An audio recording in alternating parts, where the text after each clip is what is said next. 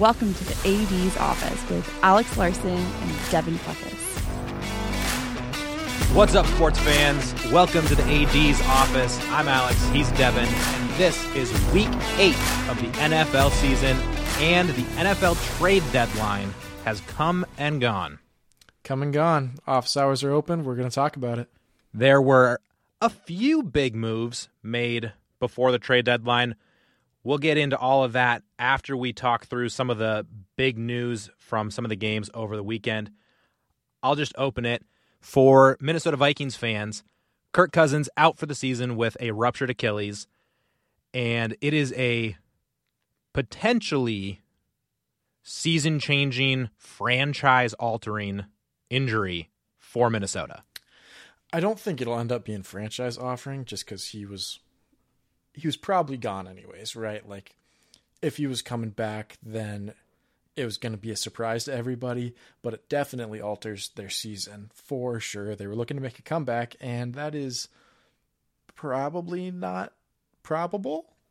Yeah, it's going to be tricky. The upcoming schedule prior to the Cousins injury looked very hopeful. You got Falcons, Saints, Broncos, Bears, Raiders all of those are winnable games with Kirk Cousins. Right. Without Kirk Cousins, I, honestly, I have no idea. Any game in the NFL without a starting quarterback is a no idea, right? Like, mm-hmm. if you're riding with a backup, then you're kind of like, I might win. Unless you're the 49ers from last season, then you're like, I'm definitely going to win. But yeah. That's not most teams' reality. It's not the other 31 teams' reality. Right. And the Vikings are not last year 49ers good. No, not even close. Like, I firmly believe, record aside, this Vikings roster is better than last year's Vikings roster.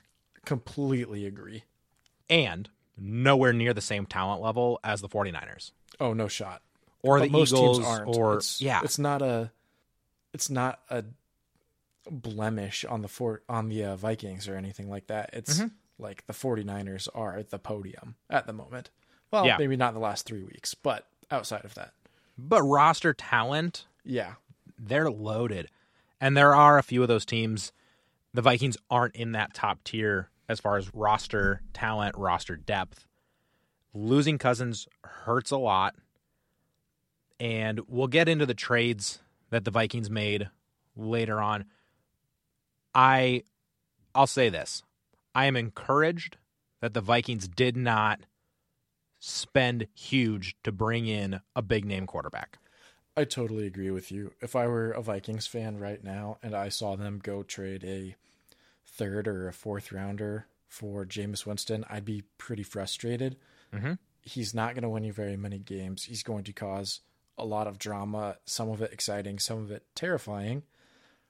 But it's just it's not what you really want. You want to build for the future, right? And a move like right. that is actively getting rid of draft picks for you this season, mm-hmm. in a season which now it looks like you could have some pretty good ones, and making your draft picks probably worse. Yeah. For a team that's rebuilding. Yeah, and I think that is indicative of where the Vikings are. It is a rebuild year without tanking how do you look at all the players on the roster and look at the draft picks and build for 2024 and beyond without saying we're just going to be terrible? Because right now, if season ended today, the Vikings are the seven seed in the NFC and playing the Lions in the wild card.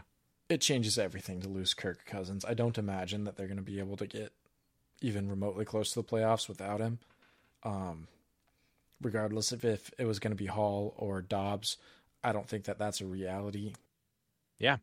But it's a it's an interesting situation. The Vikings beat the Packers at Lambeau, which I think we would agree is more reflective that the Packers are bad. Yeah. I mean, you and I both said last week we picked the Vikings. The Packers mm-hmm. are terrible this year. And Jordan Love, the experiment's got to be close to over. It's got to be Packers fans. Yeah. And I think when people if you're a Packers fan, I'm honestly surprised you've listened to this show. But hey, thanks for being here. And I am genuinely surprised when I hear people say, well, Jordan Love just needs more time or he's basically a rookie. He's not basically a rookie. He's a fourth year NFL player. I understand to a certain extent because they're thinking Rodgers was a fourth year. His air quote rookie year, his first Yeah. season as a starter is what they're Yep. talking about, wasn't good. But I also think that you can look at Jordan Love and say, okay, it wasn't this terrible. Jordan Love is playing really, really bad. Yeah, objectively, it is a measurable bad performance. I mean, and that Packers offense is just not good. I don't know if it's all on Jordan Love. I don't know if it's a bad game plan because their leading rusher on a team that has Aaron Jones and AJ Dillon, their leading rusher this weekend was Jordan Love. You got to think that there's some gross mismanagement of the personnel on game days, right? Like Aaron Jones is a top 10 running back in the NFL. You'd think he should be. he has been for the last several years and we'll talk about the running back cliff and how they fall off and some of that is you know maybe they're still good but they're not always available due to injuries so mm-hmm. maybe that's what Aaron Jones is at right now but when he's been on the field he looks fine so why is he not getting playing time why is he not getting snaps Right. And you look at like I understand if you have an an all-time talented quarterback, you don't lean on your running back as much. Jordan Love is bad. Yeah, he has been playing really bad football, particularly in the first half. One of the ways I put it on our Twitter X account at the AD's office, shameless plug. One of the ways I put it on there was just that he's like allergic to the first half. They've mm-hmm. scored virtually no points the last three weeks in a row in the first half. It's just terrible. It's terrible. It's it really is. And I don't want to I'm still nervous as a Vikings fan who has lived through Brett Favre and Aaron Rodgers. Yeah, we have PTSD. I'm nervous to say the Packers are bad and basically irrelevant, but boy, they look pretty irrelevant. I know that coaches like to say they don't look ahead and guess how many wins they're going to have and things like that. But every coach in the NFL right now is circling the Packers and saying, ah, that's a dub. That's a dub. And Packers fans, you shouldn't be that upset about it, considering you've virtually never experienced this before. And now you maybe get a chance at another generational quarterback to make Alex and I's lives miserable for another decade. Oh, that'd be so bad. But it, you're right. It's possible that the Packers are going to end up in the top five in the draft. You have a bunch of quarterbacks Yeah. who are borderline first round talents. It's looking like a class of dudes. It could be potential superstars and franchise guys. And you're right. The Packers might be bad enough this year to have one of them on the roster next year. And I hate that. Yeah, it would be less fun for us. But for all you Packers fans that I want to listen to Alex and I, I hope that you get it. No, I still don't. don't- yeah, you're right. I'm lying. I I won't make fun of you for rooting for a team that is struggling because been there. Been there. Been there a lot. Been there in 2008. Woof. Been there. Woof. Speaking of woof, the Bears got a primetime game and That drives me insane. I could cut you off and rant about that for another 30 minutes alone. Why the heck do the Bears have primetime games this year? why? And I realized coming into the season there was some hype around Justin Fields. Extremely undeserved hype.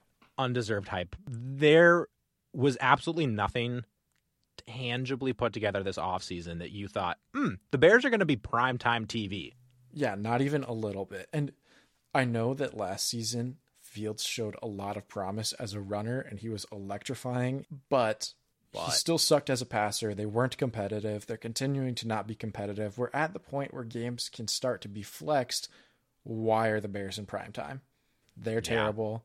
They were the number one pick last year. And here we are, wasting our Sunday nights. Uh, the Sunday night game, it doesn't need to be spectacular.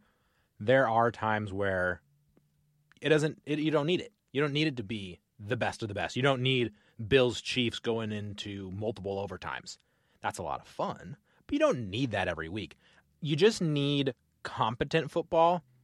And frankly, the Bears made the Chargers look like a very competent team, and the Chargers are not a very competent team. And absolute best case scenario, you had a playoff floundering team from last year beating up on the top of the losers of last year, neither of which added particularly flattering things in the offseason. You got Quentin Johnston in LA. That could be nice. But before the season, when this schedule was made, he was supposed to be the number three receiver. So Yeah. you really haven't changed anything a ton to either of these teams. And we thought that this matchup was going to be Sunday night football. Right. And I realize the injury to Justin Fields and the decision to go with Tyson Bagent was made too late for them to flex this game. So I'm not faulting the injury piece. This should just never have been on the schedule. Exactly. Totally that. And part of that, I think at some point in the offseason, we'll probably talk through a coach power ranking. Yeah, that would be fun. I heard, I don't remember which show. There was a show over the weekend that talked about the reality of NFL coaches and how there there are a few that are truly good coaches. There are a few who are competent and have good rosters, which make them look good. And then there are a bunch of average guys. And then there are some guys who literally cannot coach.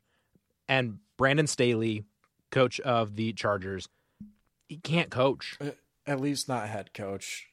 There's It's just there's not- serious blunders all the time. It's so many mistakes where you go, What are you thinking? And I'm not saying I could do a better job, but I do know enough watching him to know that he's not doing his job. Yeah, I'm not saying I could do a better job, but if I can tell things right away sitting on my Mhm. couch Mhm. that he can't tell being paid millions of dollars from a sideline, Yep. that's a major issue. And I was actually talking to my wife about this yesterday, even, and I'm sitting there and I'm like, sometimes these GMs and these coaches just overthink the heck out of things, or they must be complete morons because there's things that we just all are able to figure out so easily, like kicking a field goal when you're down 10. or kicking a field goal when you're down eight. Yeah. It's like the touchdown and a two point conversion does it for you. What, yeah, are, you, like, what are you what, doing? What are you doing, Josh McDaniel? or you have the absurdity of, say, Super Bowl on the line with uh, maybe Hall of Fame running back on your roster, and you throw it. You know, things happen. Honestly, I think Pete Carroll's a fantastic coach. That was just a single situation. But sometimes coaches do stuff where we everybody on the couch is going, "What are you doing?" It's just stop overthinking it. Recognize, all right, I I got some guys who are really really fast and really really strong, and have great hand-eye coordination. I'm gonna let them do their thing for a minute. Yeah, that's fair. And before we move on, I'm going to just give a shout out to Tyson Bagent, the Bears Division 2 undrafted free agent, starting quarterback. First time in NFL history that a D2 quarterback started an NFL game. I think they've made rosters something like 11, 12 times all Yeah. time. He's the backup quarterback for the Chicago Bears. But good for him, a D2 guy making the NFL as a starting quarterback. Oh yeah, huge shout out as deserved. Part of me also thinks about though prior to Baker Mayfield getting drafted to Cleveland number 1 overall a few years ago, mm-hmm. everyone talked about the carousel of Cleveland quarterbacks. And mm-hmm. now I'm looking at Tyson and I'm like we don't give credit where it's due. A in the fact that you're a D2 quarterback starting in the NFL, but B to the Bears organization and the fact that you guys have had as bad of a quarterback carousel as those Cleveland Browns did over the last 20 years. You guys have had like 40 quarterbacks. I'm exaggerating. I don't know what the number is off the top of my head, but it's been a lot of quarterbacks over the last several years. It has been, and I also think could be another off off season segment, like best roster of all time or best players of all time for a team. Sure. The best Chicago Bears quarterback of all time, legitimately, might be Jay Cutler. I don't even think it's a might be. It is factually non debatably Jay Cutler by an extremely large margin. If Jay Cutler is the best you've ever had, mm. And don't get me I think Jay Cutler gets a bad rap. I think that his attitude was hilarious. Terrible to have as a teammate, but hilarious. But there was some times where he truly looked dynamic and he had a cannon for an arm and he made the NFC North fun and did all these things. But also like yeah, he was never considered a top 5 quarterback in the league, let alone, you know, all time. Right. You've literally never had that in your organization's history, which is one of the original organizations in all of football. I was going to say the Bears have been around and they still can't figure it out. Still can't figure it out. Another one of those teams, though, that can't seem to figure it out and bad at quarterbacks the New York Giants with Daniel Jones. Daniel Jones has Yeah. not played for, what is it, three weeks now? Right? Third straight missed game. And so that put in Tyrod Taylor, who left the game with injury. I believe it was broken ribs or something. Yep. And the Giants, I think they ended up with negative passing yards. Negative nine. Negative nine passing yards. And so this is the this is the battle in New York. The New York Giants and the New York Jets. Technically, it's a Giants home game, but like whatever, it's the same stadium. And the Giants had negative nine passing yards. Somehow, this thing still dragged into overtime, and the Jets won probably the ugliest game of the season. Yeah. We're going to say that about the Jets a lot this year, I think. We've already said it a couple of times, even for them, I think. Yeah, But it's just like Jets. You keep fighting with these these juggernaut teams. You know, you you beat the the Bills in week one. You were very close to beating the Chiefs. You do mm-hmm. all these things and, And beat the Eagles. and beat the Eagles. And then you let the Giants take you to overtime. Yeah. I don't know. And we all know that the Jets aren't what we expected this year. Right. hard to figure out. On the bright side, if you're a Jets fan, you did get the win. You got the win. Zach, Zach Wilson looked, I'll say it, really good for a couple minutes. yeah. For a couple minutes. For a couple minutes, and Breece Hall looked good for the entire game. gosh, he's an absolute stud. He had the only touchdown for the Jets. It was a 50 yard touchdown. Probably 40 of it was yards after catch. So, congratulations, Zach Wilson, for getting the ball those five to 10 yards for Breece to then have the most electric play of the weekend. And the craziest thing, that game was it was so ugly. Breece Hall had that huge. It was a technically a reception, so he didn't even lead the team in rushing yards. That would be Zach Wilson again. We have another one of those. Yeah, we got a few of those. But you watch Breece Hall, and even as a casual fan, I think you can tell he's just a little bit better than everybody else on that field. Oh, yeah, he's electric. He's very special. If we're not talking about him as the best running back in the league next year, if not maybe this year, then we're doing mm-hmm. something wrong. Yeah. On the other side of that field, Saquon Barkley, also a special talent.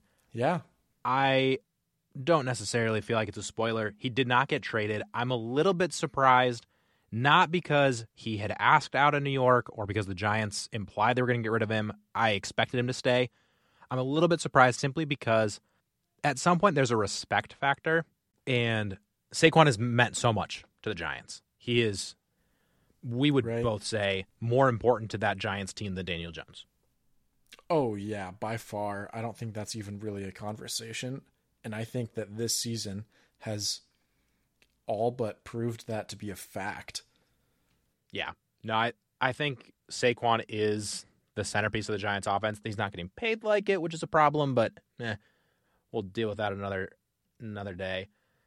They did hand it off to him 36 times, which Yeah. is uh, downright abusive. Dude's got to be mean. tired.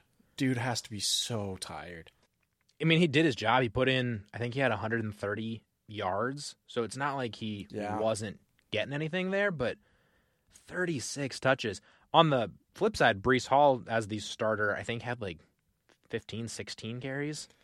Yeah, and part of that is definitely because of the injuries at quarterback that they were having. I'm Yeah. going to go out and say it. I threw out a poll on Twitter, and I think the poll results speak for themselves. I think Tyrod Taylor is significantly better than Daniel Jones. Um, I I I- agree. yeah, I think I feel so bad for Tyrod Taylor because he was supposed to be the guy for the Chargers for at least a year. Yeah. Then game one, play one, I think it was his first play with the Chargers. He gets a lung punctured. They go, they have Justin Herbert, who ends up as a top six or seven quarterback in the league. Tyrod loses his job. Now he's playing for the Giants. He finally gets a chance again. He's playing pretty good, at least good enough that he could be one of the top tier backups in the league if you didn't already consider him to be that. And then he gets hurt again. The dude just can't catch a break. No, it's rough, and he's he's been around. He's kind of becoming a journeyman backup. Yeah. He was with the Ravens back. That I mean, that's where he started. Was with Baltimore. I think he did three years. He was there for that Super Bowl with Joe Flacco, and then he did a couple years with Buffalo, and then bounced around Cleveland, the Chargers, Houston, and now the Giants. And we'll see. The reality with New York, though, Daniel Jones isn't going anywhere.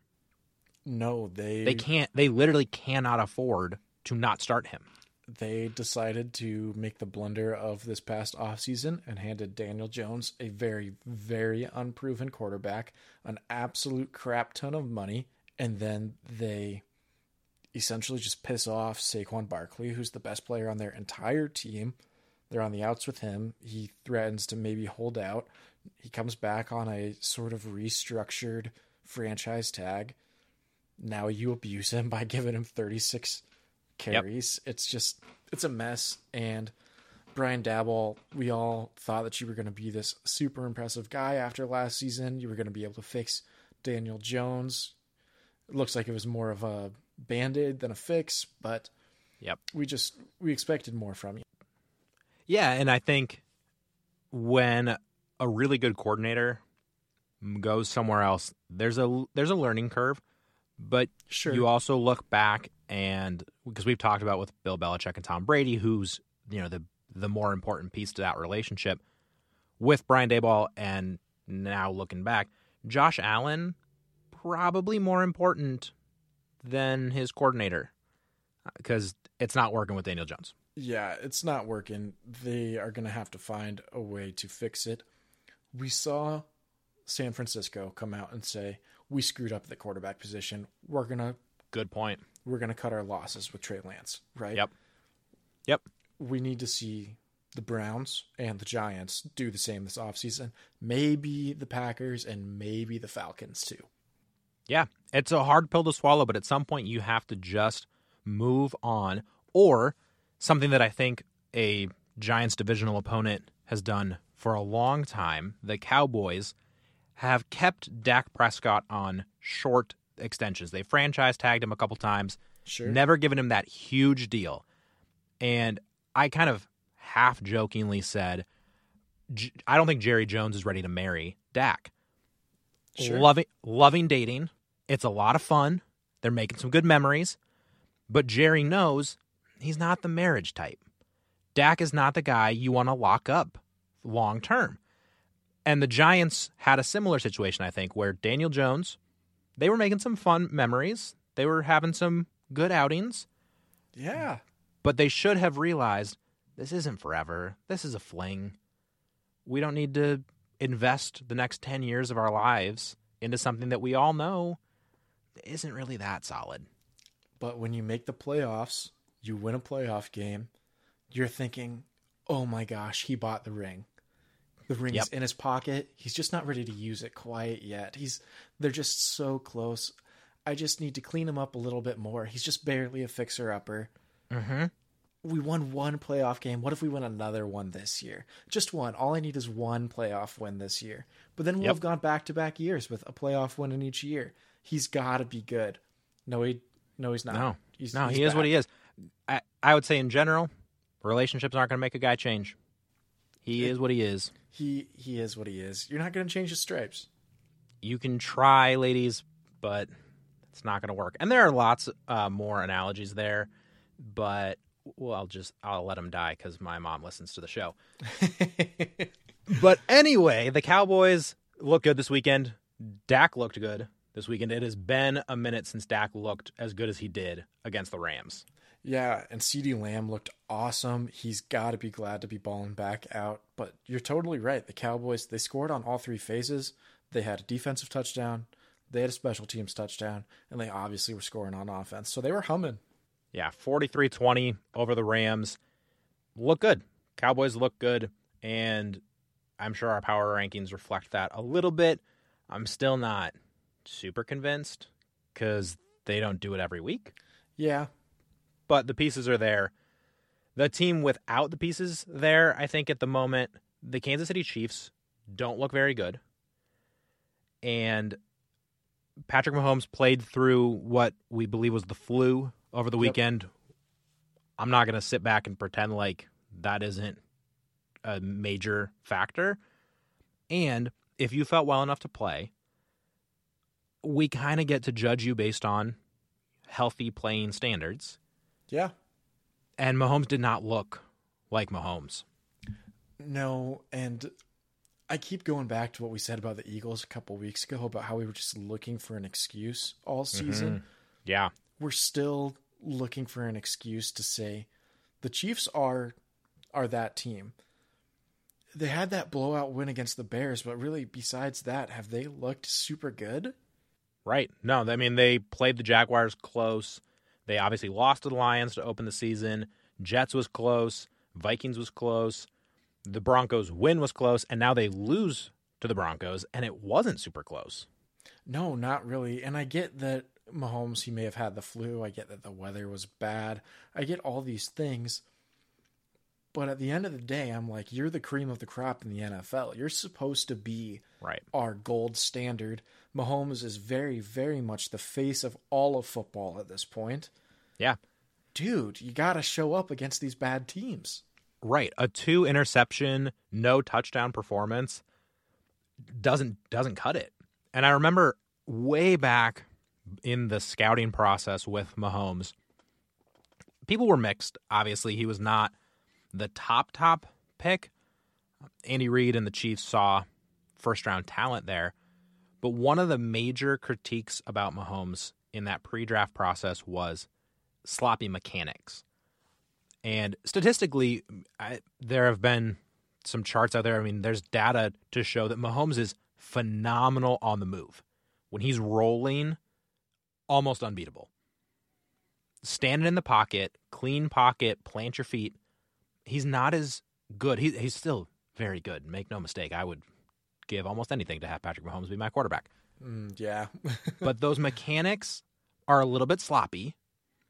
Sometimes turns into really, I don't know, confusing turnovers. Sometimes confusing turnovers, but far more often than anything else in his career thus far, it's turned into dramatic, theatrical highlight reels. That's true. which was also the case for guys like Brett Favre and Matthew Stafford through the beginnings of their careers. It makes me think back to an interview that Mahomes had a couple of years ago at this point, where he said he thought Matthew Stafford was who he kind of pushed his game to be after throughout high school and college, and that he called Matthew Stafford the original gunslinger. Patrick, I disagree with you on that. Even though I am a large Matthew Stafford fan, I would have to give that to one of Dan Marino or Brett Favre. But what he's saying rings true. He's stylistically more mobile than any of those other guys, but he takes those big shots. Yep. This weekend turned out very, very poorly for him. It did, and it's a it's a sobering, somewhat shocking loss. Twenty four to nine. The Broncos get the win over the Chiefs. It maybe impacted the trade deadline decisions for the Broncos. We'll get into that a little bit. Maybe. But first, let's talk about Stafford's old team, your Detroit Lions. They got some national attention this they week. They got some national attention, but man, I've never been so disappointed in a win. that that was my takeaway too. Obviously they they beat the Raiders. It was 26-14. Wasn't actually that close cuz I think it was 16 to 7 at halftime. But it was a slow start and they never looked super in rhythm. Jahmyr Gibbs had a couple big moments, which is encouraging. I I don't even know if I would say I don't think they looked in rhythm. because they just absolutely dominated, but the scoreboard doesn't reflect it at all because of silly mistakes. Yeah. Yeah, some something was just not quite clicking Yeah. And I give them their props. They pulled it out. They got the win. And there are days where that's all you that's it. You just you just say, "You know what? This isn't our day. Get the win, move on." Part of it is definitely that they're very injured right now, and they'll be on bye next week, so they'll get a couple of those guys back, assumingly. But and when I say they dominated, I mean they truly, truly dominated. Looking at some of the stats here, mm-hmm. their time of possession was 40 minutes of a 60 minute football game. They had the ball literally more than double the amount of time that the Raiders had the ball. That's their crazy. yards, their yards were 486 versus 157.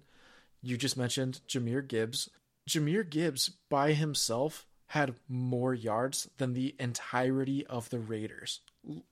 It's just Woof.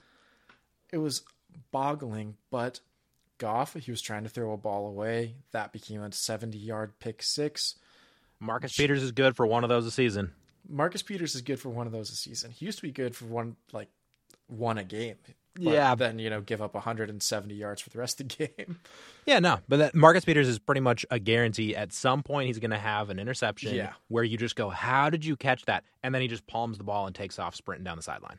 Yeah, and that's exactly what happened. Is Goff was trying to throw the ball away, and Marcus Peters took it 70 yards to the house. Yep. And then there was another fumble by Josh Reynolds, the number two slash three receiver, depending on your opinions on Jameson Williams. that was just a bad fumble. There was Yeah. a fumble by Craig Reynolds in the red zone that was most definitely not a fumble. But Eh, but no matter how you dice it, those are all things that happen. Fumbles that aren't fumbles happen every single week. Yeah. You know, it's not No, it's true. that you can get too mad about. And they settled for back to back to back field goals in the first half. You're up nine to zero. Two of those were in the red zone. You could have won this game by forty. That's it. And we talked about last week how this is still new for the Lions. They don't know how to be good. Totally. I've said it all season. Good teams beat up on bad teams. This, the Raiders are a bad team. Yep. This was an opportunity for the Lions, who are a good team, and I stand by that. Yep. It was an opportunity for them to beat up on a bad team, and they didn't. And I think it really is just they're still not totally sure how to act like a good team. Yeah, and I would say they even they were beating them up while pulling their punches almost. Yeah. It was Yeah. like I don't know how you're so dominant but fail to put so many points on the scoreboard. It, so Yep. was just a little mind-boggling because they did they beat the pants off them, but the scoreboard didn't reflect it. Football, sports, I suppose, in general, it's not a gentleman's game. Right. Fo- football, especially, you don't get any extra points for being nice or for taking it easy or for keeping it close. Nobody, No. nobody cares. All that matters is your wins and losses. If you have a chance to step on their throats, you take it. Yeah, and that that was not Detroit this past weekend, or I should say, this past Monday. In either scenario, though, it was a very pleasant welcome party for Jahmyr Gibbs. It was very much mm-hmm. an "I'm him, I'm here" moment for him. Yeah. Fantasy managers across the country throw their arms up and say thank you. He's here now. Yeah, yeah, he's here now. Um, David Montgomery is probably going to frustrate a lot of you in two weeks when he comes back, but Steal a couple touchdowns, but hey, steal a couple touchdowns. fa- fantasy football aside, it makes the Lions a better football team, and I expect them to keep rolling.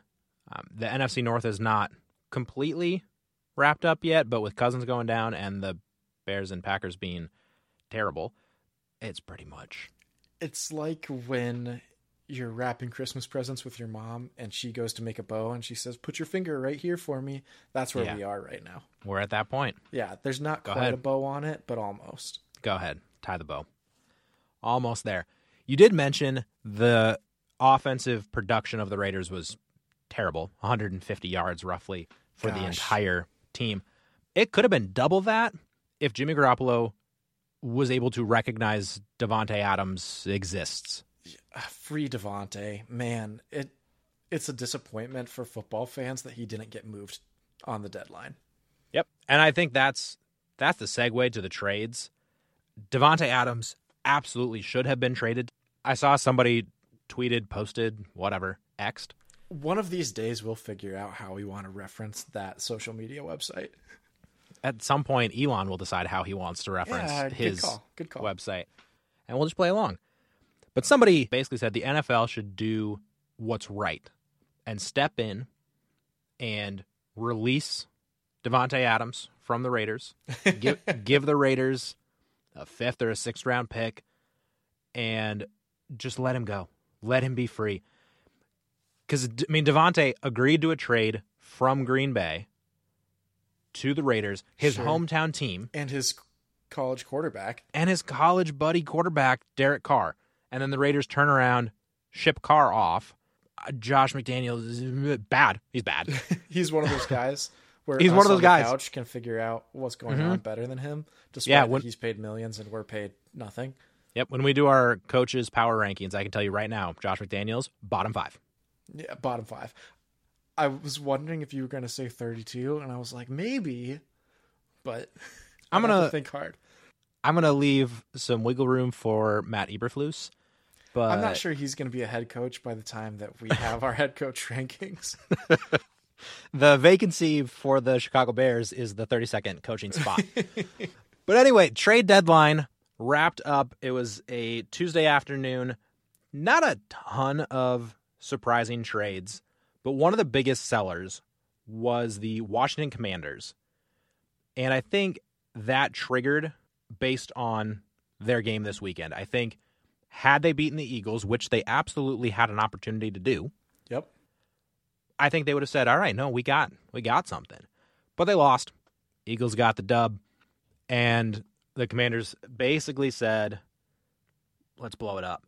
They moved Yeah. Montez Sweat, their uh, 2019 first round draft pick, to the Bears for a second round pick, and they moved Chase Young, their 2020 first round draft pick, to the Niners for a third round pick.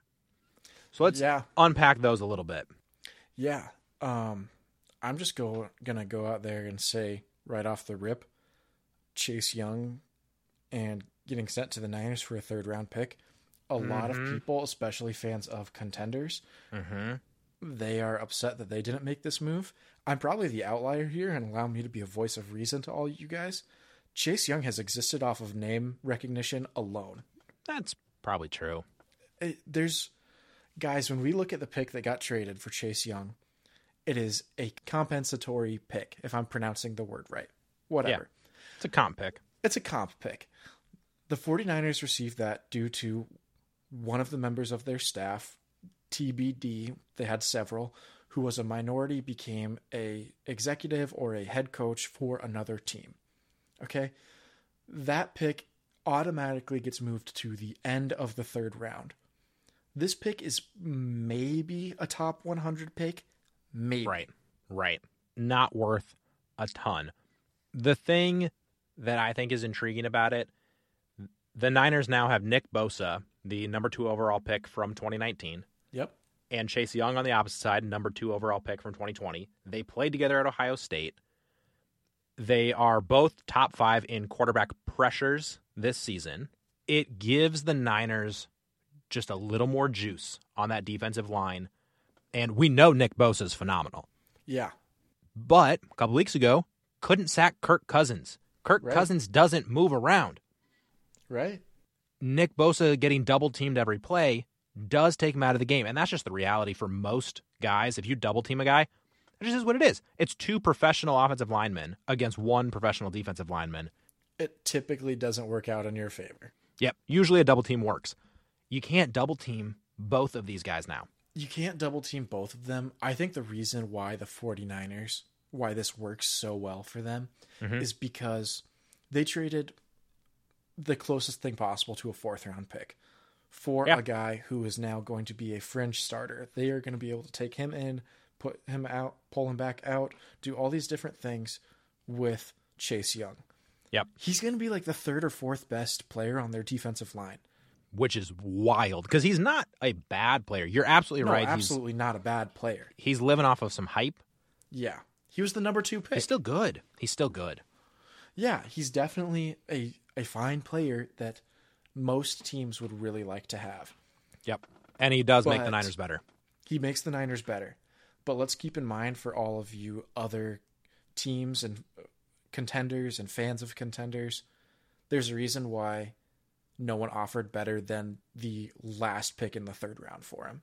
Yep. All these That's other teams also true. probably offered a fourth or fifth round pick for him. The Also true. 49ers were just able to offer the borderline last pick in the third round. Plus, the new owner of the Commanders, uh, Josh Harris and his ownership group, they also own the Philadelphia 76ers in I was the NBA. the same thing. And they traded away James Harden and PJ Tucker this morning. So it's just been a busy day. Well, and this particular owner, he was there throughout the entirety of the trust the process era of the 76ers. Yep. So, Commanders fans, trust the process. This sold Chase Young. This sold Montez Sweat. The Bears get a heck of a player in Montez Sweat. I think he's better than Chase Young. That's why they got a better pay for him. Yeah. Uh, I will say, though, the Commanders got the Bears' second round pick for Yep. Montez Sweat. If you have listened or watched football at all this season, the Bears are bad. Yep. which means their second round pick right now is pick number 35. There are 32 picks in each round. Yep. It's almost a first round pick for a guy that is a free agent at the end of this season. So the Bears are going to have to pay him a lot of money if they want to keep him. yeah. And the Bears are bad. The Bears are bad. They're going to have to pay him a lot of money. I think that he has been more productive than Chase Young throughout I agree. NFL careers.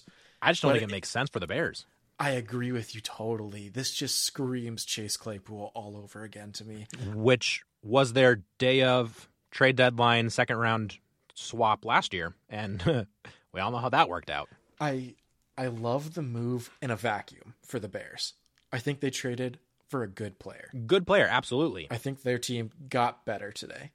However, could you have gotten a similar impact player with the number 35 overall pick? yes Could you have well could you have drafted a guy at 35 and signed montez sweat as a free agent Yeah, and since you're a bad team, you're going to have to overpay for those players.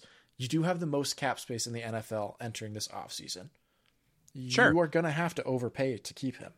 yep and i think he may stay simply because of that i don't blame guys for sticking on bad teams if it means they're getting paid No, and I think that very well may be the case for Montez Sweat.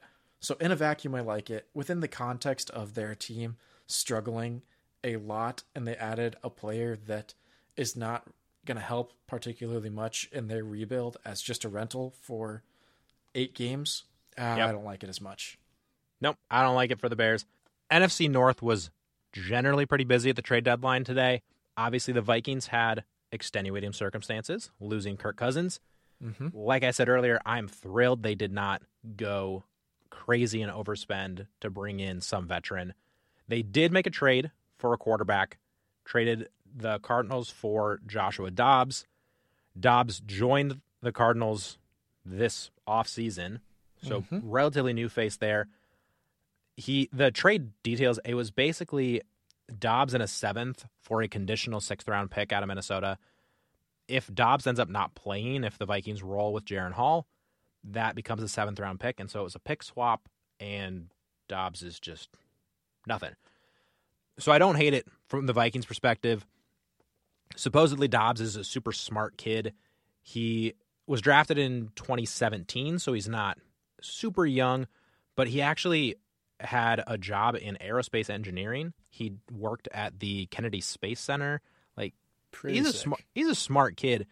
And i know that has been something that has been talked about with the vikings. Kevin o'connell the head coach a former quarterback himself really appreciates guys who can master complicated playbooks.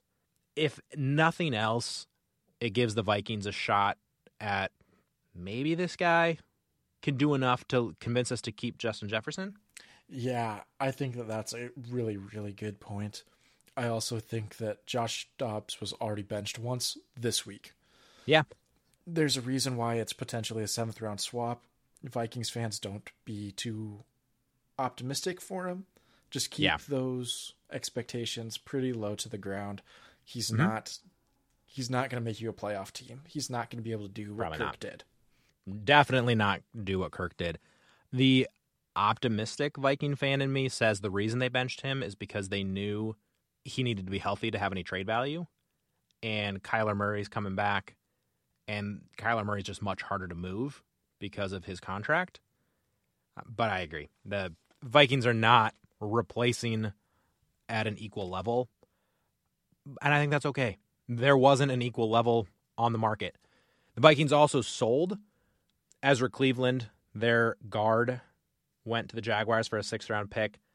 Honestly, I like the move for the Jags. I I like it for the Jags quite a bit. It upgrades their line. I get why the Vikings did it. He's on the last year of his deal. He was going to cost a lot of money next year. Probably would cost more than what the Vikings are paying Dalton Risner, who they brought in this year. But Yeah, I just I I don't understand it from the Vikings side. And you and I talked about this when the trade went through and mm-hmm. we're kind of on different sides of that coin. But I just I feel like the two moves are contradictory to each other. You felt like they might complement each other, but uh, walk walk us through that a little bit because I'm not understanding the buying and selling.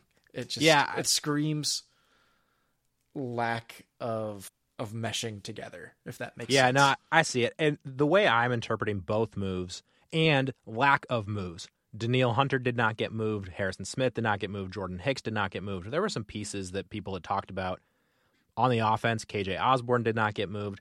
There was even a teeny bit of chatter. I'm going to say no smoke, but a teeny bit of chatter about moving Justin Jefferson. The Vikings mostly did nothing. And I think it is them basically saying this season is what it is. We weren't committing to anything beyond this season anyway because Cousins was going to walk at the end of the year. Sure. And so you got a guy like Cleveland who you they, uh, apparently the Vikings think is either replaceable at a better deal or wasn't someone they were going to be able to keep next year. I I hear you, but then when I think, okay, they didn't really do anything. They were two fairly small moves, but it was two moves, and there was only what eight moves total, and they were two of them. That's a good point. So That's a good point. it- They, yeah, they, were active.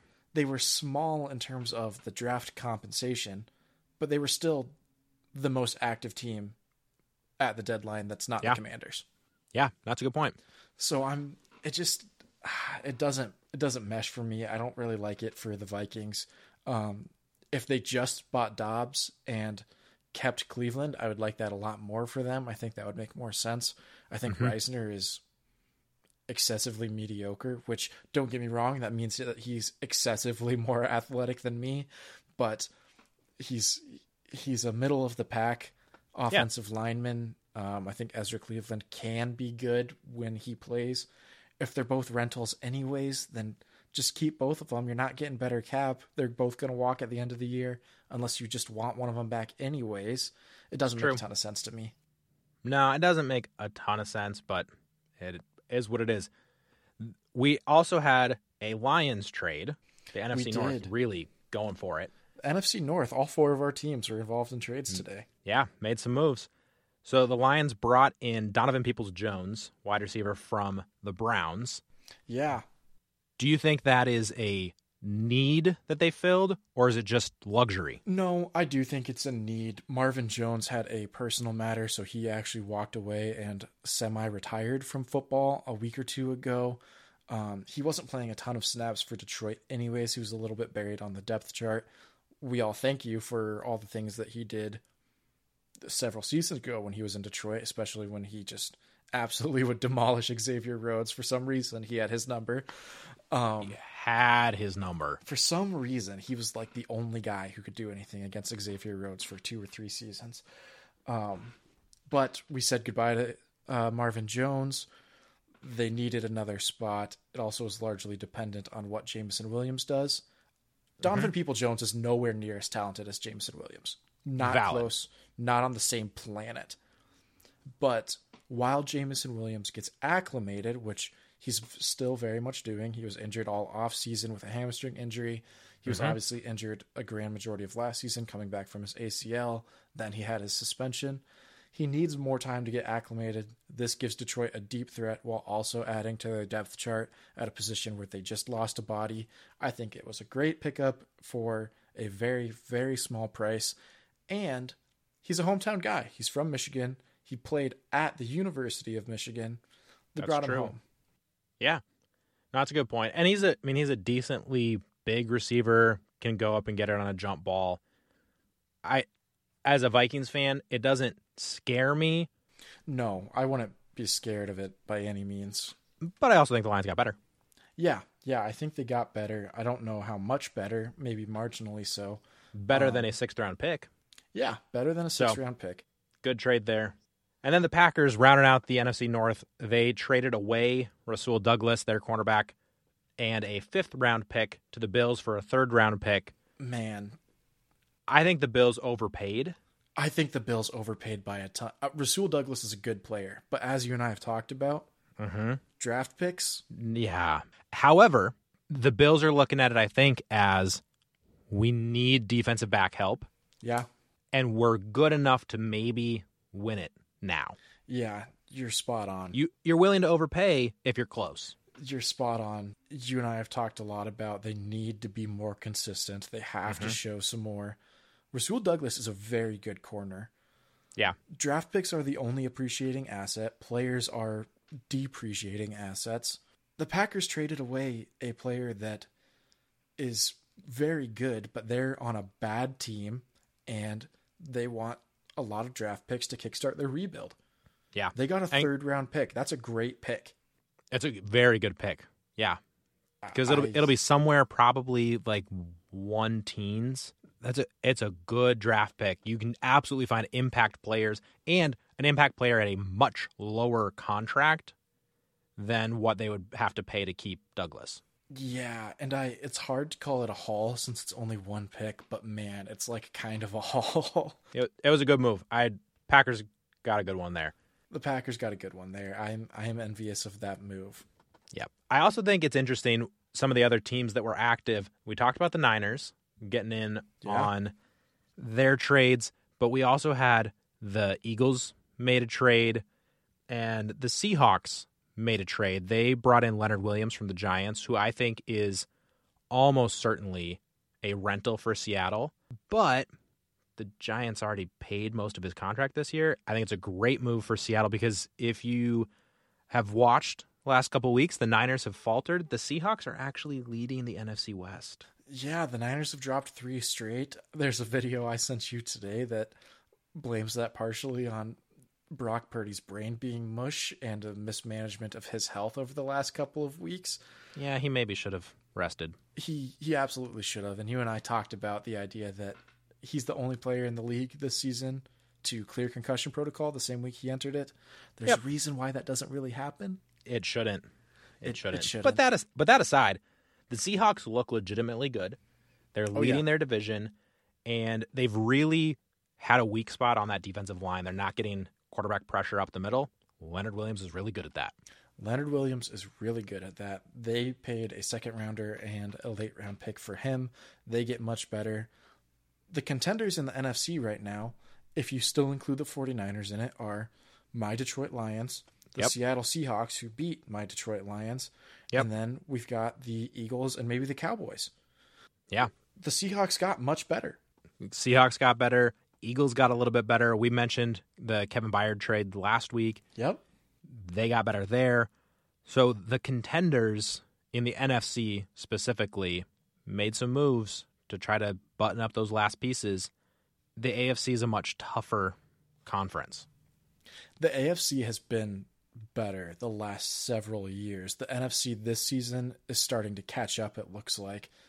The NFC powerhouses can certainly hold their own against the AFC powerhouses. Yeah, we'll see what they can put together. We have a couple of interesting matchups. There's going to be an AFC showdown this upcoming weekend Dolphins, Chiefs, I believe in Germany, but that one will be fun to watch.